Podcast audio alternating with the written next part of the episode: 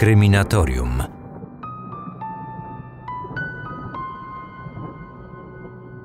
Nie zaskoczę Was pewnie, ale dziś ponownie posłuchacie morderczej historii. Tym razem nasz temat pochodzi z Chicago. Cofniemy się do lat 60. ubiegłego wieku i poznacie szczegóły zdarzenia, które okrzyknięte zostało zbrodnią stulecia. Zanim to jednak nastąpi, chcę przypomnieć, że w sprzedaży jest już audioserial o sprawie nekrofila z Poznania. Sprawa Edmunda Kolanowskiego. Razem z Michałem Larkiem przedstawiamy kulisy śledztwa w sprawie zimnego chirurga, a pomagają nam w tym byli milicjanci, którzy przesłuchiwali nekrofila mordercę, świadkowie, którzy go znali oraz eksperci, którzy przeanalizowali dla nas tę postać z psychologicznego i seksuologicznego punktu widzenia. To dokumentalna, odcinkowa seria publikowana tydzień po tygodniu. Więcej szczegółów na stronie eda.kryminatorium.pl. W każdą środę, czyli w dniu publikacji nowego odcinka audioserialu, na moim Instagramie będę zamieszczać zdjęcia związane ze sprawą, czyli wszystko to, o czym będziemy mówić w poszczególnych epizodach. Zdjęcia z wizji lokalnych, fotografie miejsc związanych ze śledztwem, zdjęcia naszych bohaterów, których będziecie mogli słuchać w audioserialu. Jeżeli chcecie dowiedzieć się więc czegoś więcej o całej historii, zapraszam do obserwowania mojego profilu na Instagramie. Znajdziecie go po wpisaniu frazy Marcin Myszka 1 albo Marcin Myszka Kryminatorium też powinno wyskoczyć. A audioserial kupicie na stronie eda.kryminatorium.pl. Otwieramy akta tajemnic. Lato w roku 1966 było wyjątkowo upalne. Od kilku tygodni właściwie temperatura utrzymywała się na poziomie ponad 30 stopni Celsjusza. Wielu mieszkańców Chicago było zmęczonych tym upałem. W ciągu dnia szukało ukojenia w klimatyzowanych lokalach. W nocy natomiast wielu z nich spało z oknami otwartymi na oścież. By uniknąć fali ciepła, jeden z wielu mieszkańców zdecydował się wyprowadzić swojego psa wcześnie rano. 14 lipca, przed godziną 6, w trakcie spaceru usłyszał głośne i dramatyczne krzyki, które dochodziły z jednego z budynków znajdujących się w sąsiedztwie. Zaniepokojony poszedł w tym kierunku. Zobaczył młodą kobietę stojącą na zewnętrznym parapecie okna na pierwszym piętrze, która w rozpaczy krzyczała: Pomocy! Wszyscy nie żyją, tylko ja przeżyłam. O Boże, pomocy! Przed budynkiem stała już sąsiadka, która mieszkała zaledwie dwa domy dalej. Bez zastanowienia jeden z obserwatorów zadzwonił po policję. W międzyczasie młoda kobieta, która wzywała pomocy, w głębokim szoku, zdesperowana, skoczyła z pierwszego piętra, trzy metry w dół. Nie mogła się ruszyć. W końcu świadkowie zdarzenia zabrali ją do pobliskiego domu w oczekiwaniu na przyjazd mundurowych. Pierwszy na miejscu znalazł się Daniel Kelly, który tego dnia patrolował okoliczne ulice w swoim radiowozie. Młody policjant rozpoczął pracę w służbie zaledwie 18 miesięcy wcześniej. Na miejscu od razu zauważył, że tylne okno budynku zostało otwarte siłą. Po wejściu do środka w salonie na kanapie odnalazł nagie ciało młodej kobiety leżącej na brzuchu. Wokół jej szyi znajdował się fragment białego materiału, a jej ręce były związane za plecami. Gdy policjant odwrócił ciało, od razu rozpoznał ofiarę. Znał ją i to bardzo dobrze. To była Gloria, siostra jego byłej dziewczyny. Po zidentyfikowaniu pierwszego ciała, z bronią w ręku, udał się na pierwsze piętro budynku. Tam odnalazł kolejne siedem ciał. Wstrząśnięty tym widokiem, pośpiesznie wrócił do swojego radiowozu i po połączeniu z dyspozytorem zaczął prosić o wsparcie.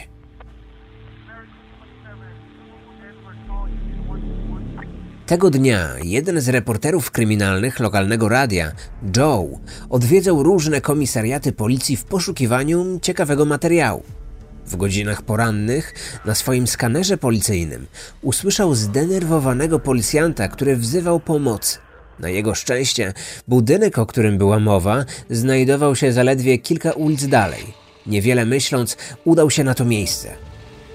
I przybył tam jeszcze przed przyjazdem innych policjantów. Przed budynkiem dostrzegł wyraźnie poruszonego młodego policjanta. Dziennikarz podszedł do policjanta, przedstawił się i zapytał, co się stało.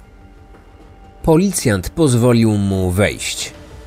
Gdy zobaczył ciało Glorii, wyszedł z domu i zdziwiony zachowaniem policjanta zapytał go, dlaczego jest tak wstrząśnięty. Dla niego wyglądało to na zwykłe morderstwo, którego nawet on, jako reporter kryminalny, był wielokrotnie świadkiem. Policjant powiedział, abym poszedł na pierwsze piętro. Tak też zrobiłem. Na górze natknąłem się na siedem dodatkowych ciał. Były to zwłoki młodych kobiet. Straszny widok. Miały wiele ran kłutych. Teraz zrozumiał już zachowanie i reakcję młodego policjanta.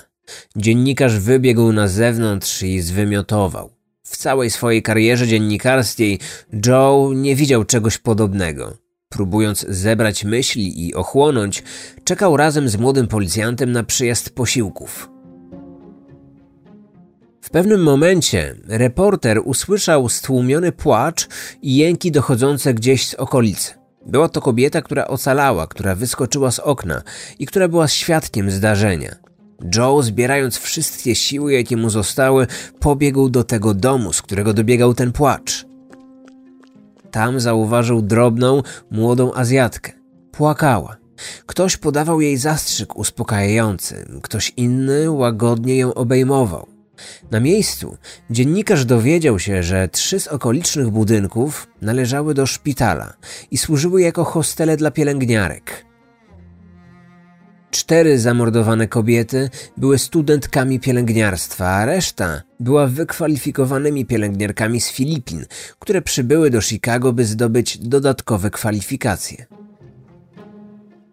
Niewiele myśląc, reporter połączył się ze swoją stacją radiową i poinformował ich, że w okolicy doszło do masowego morderstwa. Mimo, że do najnowszego wydania wiadomości zostało zaledwie kilka minut, stacja zdecydowała się, że sprawa jest na tyle poważna, że Joe poinformuje słuchaczy na żywo o tym, co się stało w hostelu dla pielęgniarek. Dziennikarz postanowił raz jeszcze wejść do budynku, by zebrać dodatkowe informacje. W środku, na piętrze, gdy poruszał się korytarzem, usłyszał dziwny odgłos, jakby chlupanie. Dziennikarz spojrzał w dół. Ujrzał krew na dywanie. Sięgała poza podeszwy jego butów. Krew spływała z dwóch sypialni prosto na korytarz.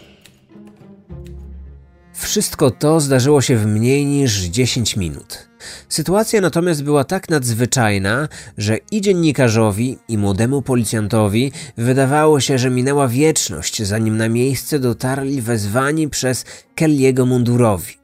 Nie wiedząc jeszcze, co zastaną w środku, na widok wymiotującego, znanego im dziennikarza, kilku z nich zaśmiało się i stwierdziło, że Joe musi się starzyć, skoro morderstwo tak nim poruszyło. Zaledwie minutę później paru z nich wybiegło z domu. Byli zszokowani tym, co zobaczyli w budynku.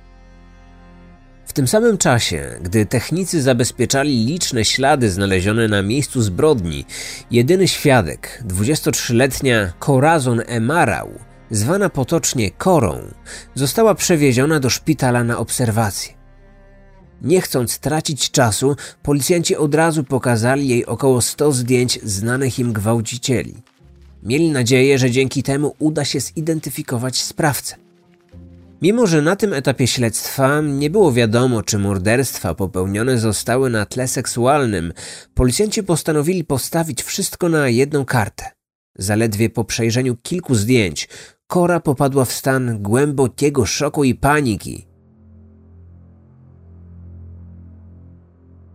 Jej reakcja była tak mocna, że lekarze zdecydowali się na przerwanie działań policyjnych. Bali się o jej stan psychiczny. To wszystko było na tyle wymowne, że policjanci od razu wiedzieli, że to właśnie sprawca zbrodni. Mężczyzna na zdjęciu, przy którym zatrzymała się ofiara, to Richard Speck, 24-latek z bardzo charakterystycznym tatuażem na ramieniu, który jasno wskazywał, że urodził się, by wzniecić piekło.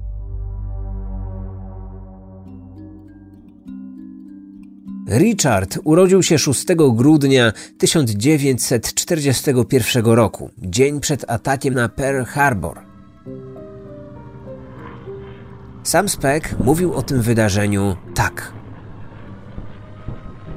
Dzień po tym, jak się urodziłem, bramy piekła się otworzyły. Od tego czasu w dalszym ciągu pozostają otwarte. Był on siódmym z ośmiu dzieci Benjamina i Mary Speck. Matka chłopca była głęboko wierzącą kobietą, która zdecydowanie dominowała w związku i w domu. W dodatku była zagorzałą przeciwniczką papierosów i alkoholu. Ojciec Richarda natomiast ciężko pracował na utrzymanie rodziny. Zatrudniał się nawet w kilku miejscach naraz. Mimo, że rodzina zmagała się z problemami finansowymi, to Richard mm, zawsze wspominał swoje wczesne dzieciństwo jako udane. Od najmłodszych lat był blisko związany ze swoim ojcem, a ich ulubionym zajęciem było wspólne wędkowanie. Bardzo to lubił. Niestety to beztroskie dzieciństwo zostało brutalnie przerwane, gdy ojciec zmarł na zawał serca. Chłopiec miał wtedy zaledwie 6 lat. Dwa lata po tym wydarzeniu matka wyszła ponownie za mąż. Relacje ojczyma z Richardem były złe. Ojczym był alkoholikiem, który psychicznie znęcał się nad młodym spekiem, często mu groził i ubliżał. Był on zupełnym przeciwieństwem ojca, którego Richard wręcz ubóstwiał. Spek nie potrafił wybaczyć matce, że zdecydowała się na małżeństwo z długoletnim alkoholikiem. W kolejnych latach rodzina przeprowadzała się aż dziesięciokrotnie. Richard nigdzie nie czuł się jednak tak dobrze jak kiedyś w domu. Tęsknił do tego beztroskiego dzieciństwa, które wciąż było w jego pamięci. W szkole również nie szło mu najlepiej. Często odmawiał noszenia okularów, które były mu potrzebne, a z powodu strachu przed publicznymi wystąpieniami prawie nigdy nie odzywał się na lekcjach. Wydawał się zagubiony, tak jakby nie pojmował, co dzieje się dokoła niego. Nigdy się nie uśmiechał i nikt nie umiał nawiązać z nim kontaktu. Był samotnikiem, w całej klasie nie miał ani jednego znajomego. Mimo, że matka Speka ostatecznie rozstała się z jego ojczymem, nawyki agresywnego alkoholika miały dramatyczny wpływ na życie młodego Richarda. W wieku 12 lat on też zaczął spożywać alkohol, a w wieku 15 lat pił już niemal codziennie. Wkrótce zdecydował, że szkoła nie jest dla niego i w zamian skupił się na karierze drobnego przestępcy. Zaczął nosić przy sobie mały nóż, którym bardzo szybko nauczył się otwierać zamki przy oknach, a to umożliwiało mu włamywanie się do domów i mieszkań. W tym samym czasie Richard zaczął korzystać z usług prostytutek, a głęboko w nim narodziła się nienawiść do tego typu kobiet, które w jego oczach były tanie i nic nie warte. W sumie przed ukończeniem 24 lat Speck został aresztowany aż 41 razy. Pomiędzy pobytami w więzieniach Richard poznał i ożenił się z 15-letnią Shirley. Z tego związku urodziła się córka. Nie wierzył, że to jego dziecko, ale i tak o nie dbał. Po latach Shirley przyznała, że żyła w wiecznym strachu przed mężem, który często ją gwałcił i trzymał nóż przy gardle. Groził jej, gdy odmawiała czwartego lub piątego stosunku w ciągu dnia. Na jej szczęście, Speck większą część swojego dorosłego życia spędził w więzieniach, a krótkie chwile na wolności upływały mu na podróżowaniu po Stanach. Często zmieniał miejsca zamieszkania. Uciekał przed policją i problemami. Głównym źródłem jego problemów był alkohol, a w późniejszym czasie także narkotyki. Tak o samym Richardzie mówił jego kurator sądowy – Kiedy pije, może kogoś pobić lub grozić każdemu, kto stanie na jego drodze. Tak długo, jak ma przy sobie nóż czy broń, czuje się niezwyciężony. Kiedy jest trzeźwy albo nieuzbrojony, nie odważyłby się walczyć nawet z myszą. W przypadku morderców często mówi się o urazach głowy, które w późniejszym czasie mogły mieć wpływ na ich zachowanie. W przypadku Richarda takich sytuacji nie brakowało. W wieku pięciu lat doznał urazu czaszki po tym, gdy uderzył się młotkiem. W wieku 10 lat spadł z drzewa głową w dół. Był nieprzytomny przez 90 minut. W wieku 14 lat miał wypadek na rowerze, co również spowodowało, że tymczasowo stracił przytomność. W momencie jednego z jego licznych zatrzymań pewien policjant uderzył go pałką w głowę, a przez to Richard miał regularne migreny. A to tylko niektóre z tych licznych obrażeń, które doznał w ciągu swojego życia. Do tego doszły regularne spożywanie alkoholu i narkotyków. Wszystko to doprowadziło do pogłębiania się destrukcyjnych zachowań młodego Speka. W 1966 roku Shirley wniosła o rozwód, coraz bardziej obawiała się o swoje życie. Ten moment zdaje się być kluczowym w historii tego sprawcy. W tym czasie z drobnego przestępcy i pijaka zmienił się w agresywnego gwałciciela, wkrótce także i mordercę. Niejednokrotnie, będąc w barach, wygrażał swojej żonie takimi słowami. Kiedyś wrócę do Teksasu. Pojadę tam i ją zabiję, choćby miała być to ostatnia rzecz, którą zrobię w swoim życiu. Po rozwodzie Richard zamieszkał z jedną ze swoich sióstr, która w dalszym ciągu mieszkała w ich rodzinnym mieście. Miał nadzieję, że powrót do miejsc znanych mu z dzieciństwa i jego wspomnień w jakiś sposób mu pomoże. Jednak jego gwałtowne zachowanie nie uległo zmianie. Spek w trakcie bójki dźgnął nożem innego mężczyznę. Wkrótce zaatakował też 65-letnią kobietę w jej własnym domu. By ją unieruchomić, pociął jej fartuch i związał ręce. Następnie z nożem przy gardle brutalnie zgwałcił. Niecałe dwa tygodnie po tym wydarzeniu, jedna z kobiet, która pracowała w barze, do którego uczęszczał Richard, została znaleziona martwa. Policjanci przesłuchali Speka, wiedząc o jego kartotece, a także o tym, że był on stałym bywalcem baru. Jego spokojny i opanowany głos zdołał uspokoić policjantów na tyle, by zgodzili się oni na przesłuchanie tego mężczyzny w innym terminie. Do tego czasu jednak mężczyzna zdążył uciec. Tym razem pojechał do kolejnej ze swoich sióstr, która mieszkała w Chicago. Zaczął szukać pracy. Jako wykwalifikowany marynarz codziennie sprawdzał nowe oferty. Miał nadzieję na zaciągnięcie się na jeden z licznych statków zacumowanych niedaleko. Wkrótce okazało się, że istnieje możliwość, aby podjął pracę na jednym ze statków, który miał transportować rudy żelaza do Indiany. Kiedy Spek zjawił się na miejscu, okazało się, że doszło do nieporozumienia i ofertę otrzymał ktoś inny. Zdenerwowany i upokorzony Richard, bez grosza przy duszy, nie chcąc wracać do swojej siostry, rzucił się w wir pijaństwa w lokalnych barach. W jednym z nich poznał 53-letnią kobietę, która była już wtedy pod silnym wpływem alkoholu. Spek groził jej nożem. Zaprowadził do jednego z pobliskich pokoi, które można było wynająć na godzinę, a następnie zgwałcił. Po wszystkim ukradł też należącą do niej broń, którą kobieta zawsze nosiła przy sobie. Chciał zapomnieć o upokorzeniach, dlatego tego dnia zażył sześć tabletek zwanych czerwonymi ptakami. Były to tabletki, które działały nasennie czy przeciwbólowo, ale w nadmiarze miały działanie odurzające. Po ich zażyciu uzbroił się w swój niezawodny nóż i pistolet, a także odurzył się jeszcze dodatkowo alkoholem i narkotykami. W takim stanie poszedł do pobliskiego kompleksu budynków. Wcześniej widział tam wiele razy młode i ładne studentki pielęgniarstwa. wybrał jeden z trzech identycznie wyglądających hosteli dla pielęgniarek.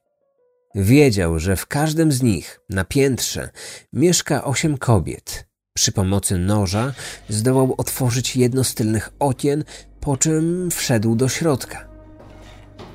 Schodami skierował się bezpośrednio na górę. Tam zapukał do pierwszych drzwi, które zobaczył.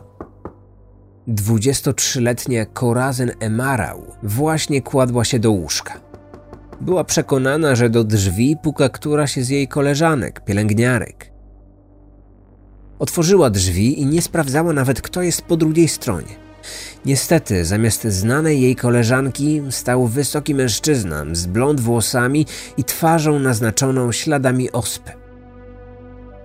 W ręce trzymał broń, a dookoła niego unosił się wyraźny zapach alkoholu. Przerażona kobieta cofnęła się do wnętrza pokoju, które dzieliła z inną pielęgniarką. Spek łagodnym głosem zapewnił, że jedyne czego potrzebuje to pieniądze, by dostać się do Nowego Orleanu. Wkrótce mężczyzna zaczął po kolei sprawdzać pokoje na piętrze. W sumie w domu znalazł sześć pielęgniarek. Strasząc je bronią, zaprowadził do głównej sypialni, która znajdowała się na tyłach budynku. Wciąż utrzymywał, że jego jedynym celem jest rabunek. Zapytał kobiety, gdzie trzymają swoje pieniądze. Przerażone zaczęły opróżniać torebki i kieszenie. Richard był rozczarowany, bo udało mu się zebrać niewielką sumę. O 23.30 do domu wróciła kolejna z pielęgniarek, która mieszkała w hostelu. Gloria spędziła ten wieczór na randce.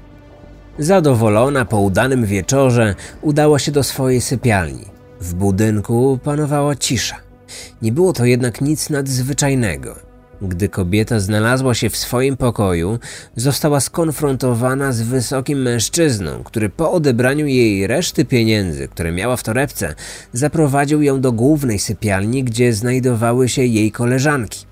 Spek przy pomocy swojego noża zaczął rozcinać prześcieradła, po czym związał ręce i nogi wszystkich kobiet. Mężczyzna usiadł na podłodze pomiędzy związanymi kobietami. Wyglądało na to, że nie zdawał sobie sprawy z powagi sytuacji. Próbował z nimi rozmawiać. W międzyczasie cały czas nerwowo uderzał bronią o podłogę. W dodatku co kilka sekund zerkał w stronę okna sypialni. W końcu Spek zdecydował się na rozwiązanie nóg jednej ze swoich ofiar. Następnie wyprowadził ją z pokoju i pozostawił resztę kobiet w sypialni. Pielęgniarka przeczuwała już, że nie zależy mu tylko na pieniądzach. Zaczęła stawiać opór. W końcu napluła mu w twarz i powiedziała, że zapamięta go i rozpozna przy okazaniu policyjnym. Richard wściekły zakneblował ją i rzucił na kanapę.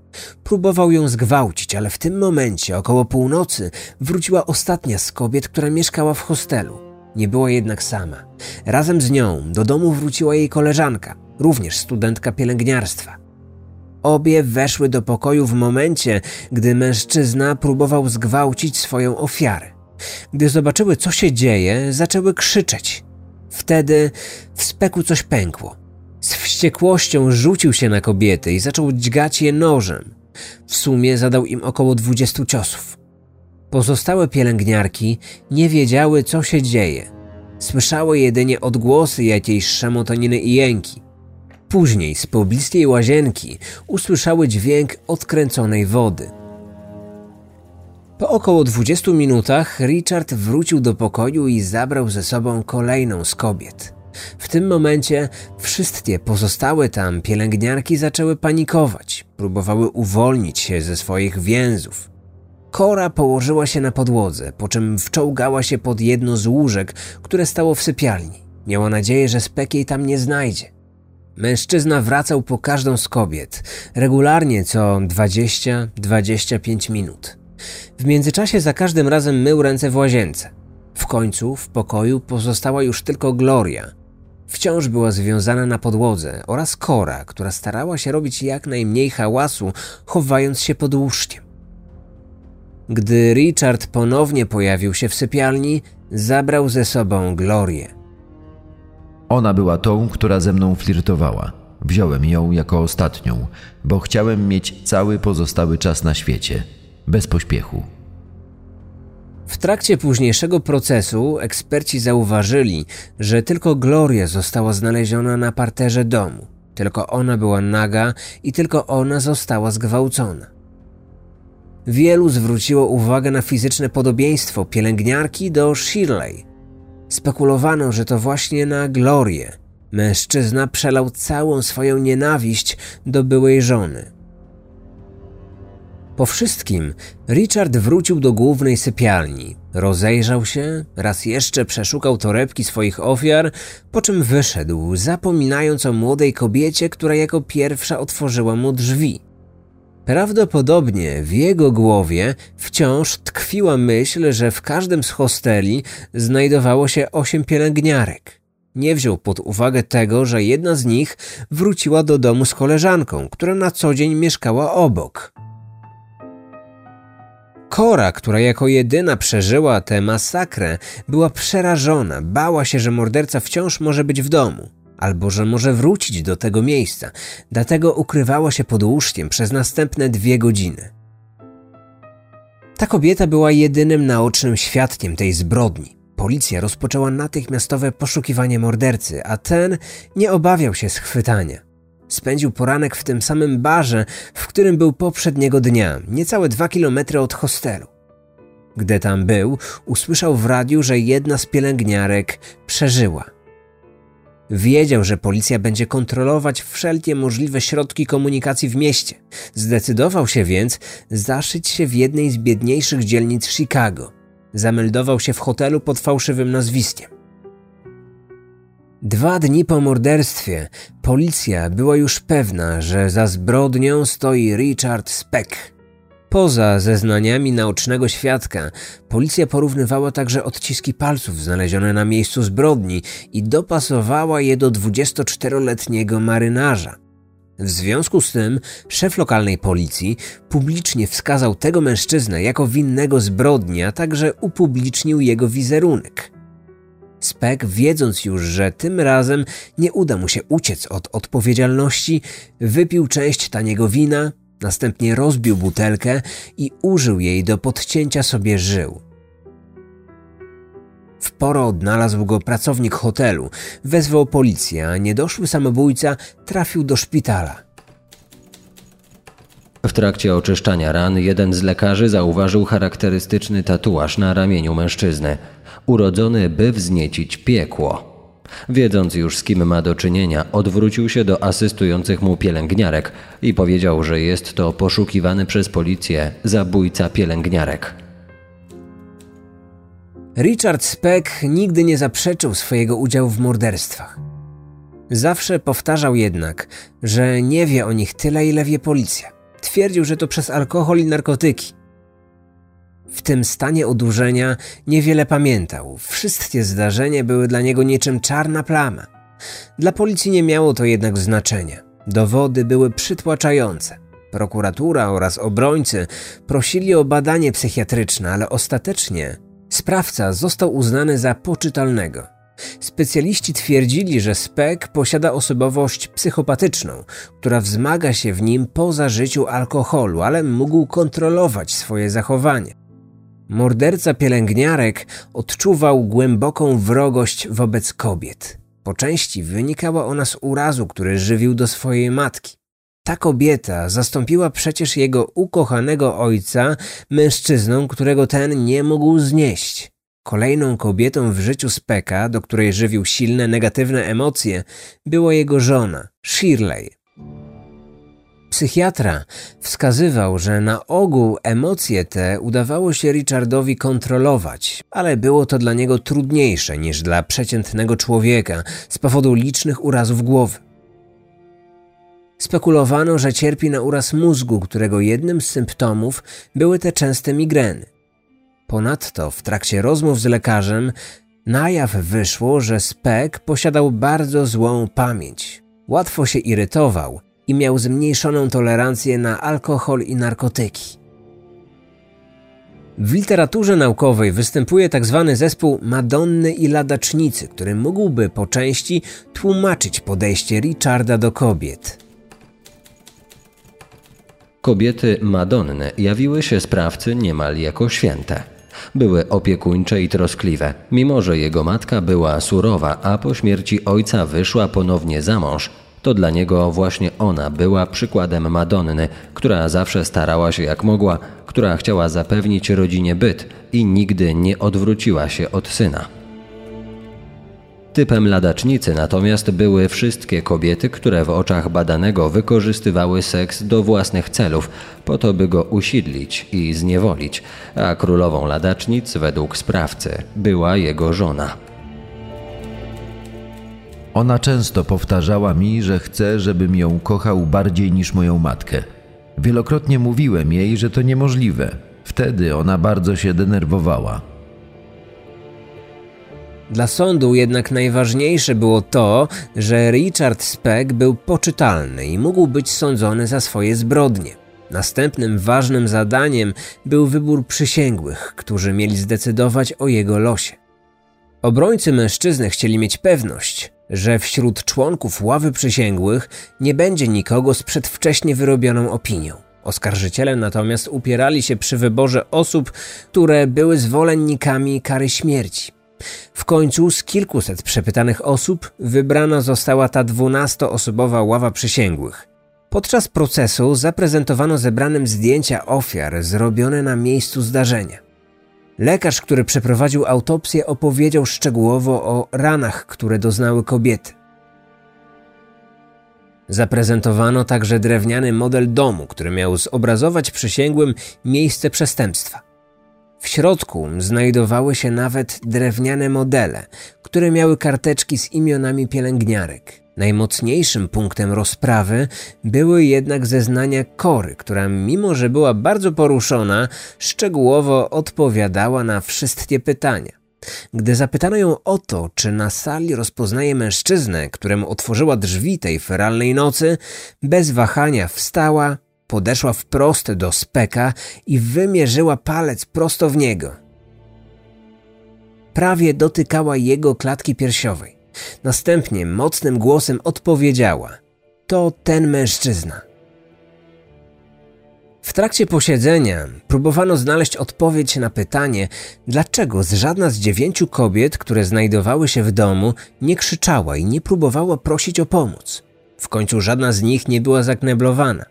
Według Kory, to amerykańskie pielęgniarki przekonały swoje filipińskie koleżanki, by nie stawiały oporu i współpracowały z napastnikiem. W ich rozumieniu był on zwykłym rabusiem, który po zabraniu wartościowych rzeczy po prostu ucieknie.